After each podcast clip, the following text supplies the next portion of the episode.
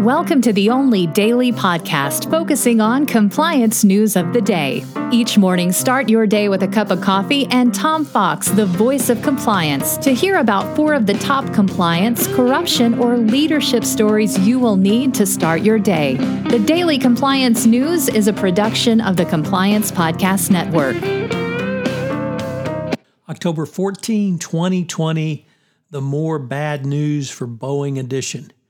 And we begin with that story from the Wall Street Journal. As it turns out, the EU has, and the world actually, WTO, hammers Boeing, which says that uh, it merits EU tariffs of $4 billion um, on U.S. goods based upon the um, monies the U.S. government has pumped into um, Boeing. Tuesday's ruling clears the way for the EU to respond to tariffs that the trade body last October authorized to the U.S. to impose 7.5 billion on Airbus and other imported uh, products.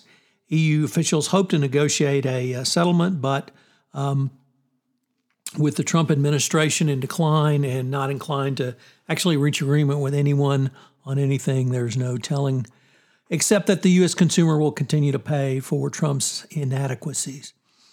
Next up, the uh, from the Wall Street Journal, Theranos founder Elizabeth Holmes loses bid to dismiss criminal charges. The um, these are really some new charges uh, brought in uh, June of 2018, and the, added to the original charges. The Holmes tried to claim that the uh, new indictment was brought too late and muddied the waters. The judge said the new indictments clarified the issues with previous charges. And although the pandemic had delayed grand jury proceedings and continues to pose a hurdle to conducting a trial, uh, the trial will go forward in April. It's expected to last three months. So Elizabeth Holmes is fighting this just as hard as she can. But uh, if you've studied uh, anything about her or read Bad Blood, you know she's one of the great fraudsters of this decade.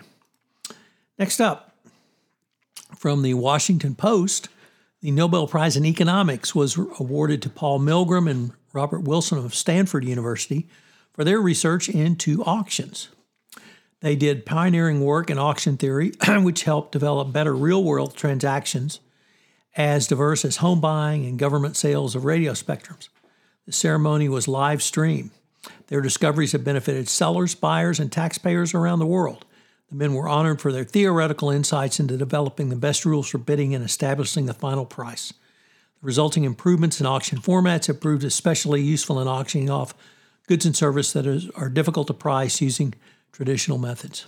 And finally, in the New York Times uh, deal book, the market is starting to love Joe Biden. Why? Well, it's pretty simple. First of all, he's not an idiot. Uh, second of all, he represents stability.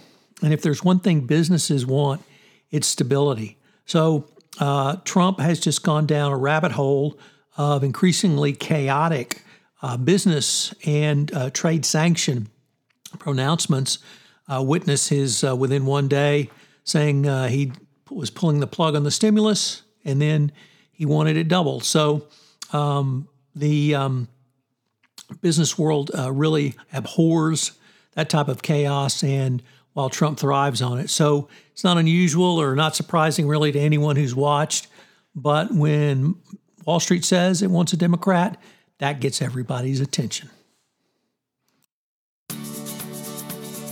The Daily Compliance News is a production of the Compliance Podcast Network and a proud member of C Suite Radio. Thanks so much for listening. I hope you'll join me again tomorrow.